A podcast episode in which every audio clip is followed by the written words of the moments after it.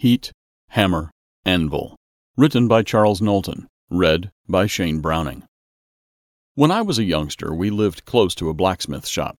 The smith was a man trained to take a piece of metal, heat it, beat it, and cool it, thereby producing needed and useful articles. His tools were simple, his strength was great, and his eye was keen. The blacksmith's implements were few a hammer, anvil, and forge. His forge was used to produce heat. His anvil was a large piece of solid metal to pound on with the hammer. He performed a vital service for the local community, and what he taught us remains relevant today. The process of making good metal products is much the same as the process to make good character. One is a physical process, and one is a spiritual process. The materials being fashioned are different, but the process is very similar. Blacksmithing makes a perfect biblical analogy.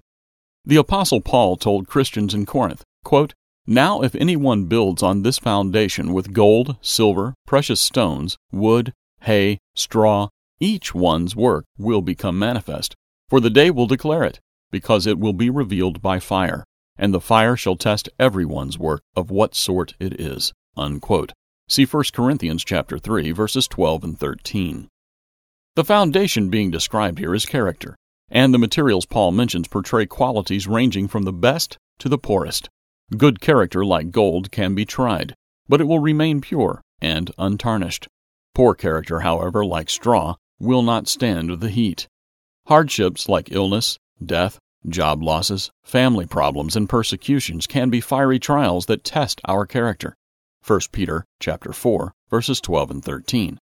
How we behave under the heat and pressure of our trials determines our character. To build character acceptable to God, we must be tested and tried. Consider the biblical account of Job, a wealthy man who was a good father and acknowledged God, but who, in his self righteousness, took pride in his accomplishments. God gave Satan permission to strip Job of his earthly possessions, Job chapter 1 verse 12, and later to afflict him with physical disease and other suffering. Job needed to learn a lesson, and by the end of the book that bears his name, he had undergone a change in attitude. Quote, I have heard of you by the hearing of the ear, but now my eye sees you. Unquote. Job 42, verse 5. Job learned to take a more realistic and humble view of himself, and grew to trust God as he had never done before. In our own ways, we all go through versions of Job's experience. As we do, God wants us to understand that our trials are opportunities to build holy and righteous character through the ways we respond. No one is exempt. God even uses fiery trials to test the character and faith of his servants in dramatic ways. In the book of Revelation, the Apostle John presents the analogy of refined gold to admonish his servants who were lukewarm and who were not on fire for his work. Quote, I counsel you to buy from me gold refined in the fire, that you may be rich, and white garments that you may be clothed, that the shame of your nakedness may not be revealed, and anoint your eyes with eye salve that you may see. Unquote. Revelation chapter 3 verse 18. The blacksmith of bygone days forged tools that would endure. God uses a similar process to build character in his servants. The Bible describes the soon coming kingdom of God in which today's Christians, having had their character refined through trials and tests throughout their lives, will rule under Jesus Christ as spirit beings. This refinement will have brought about not just endurance, but also beauty. Quote, For you, O God, have tested us.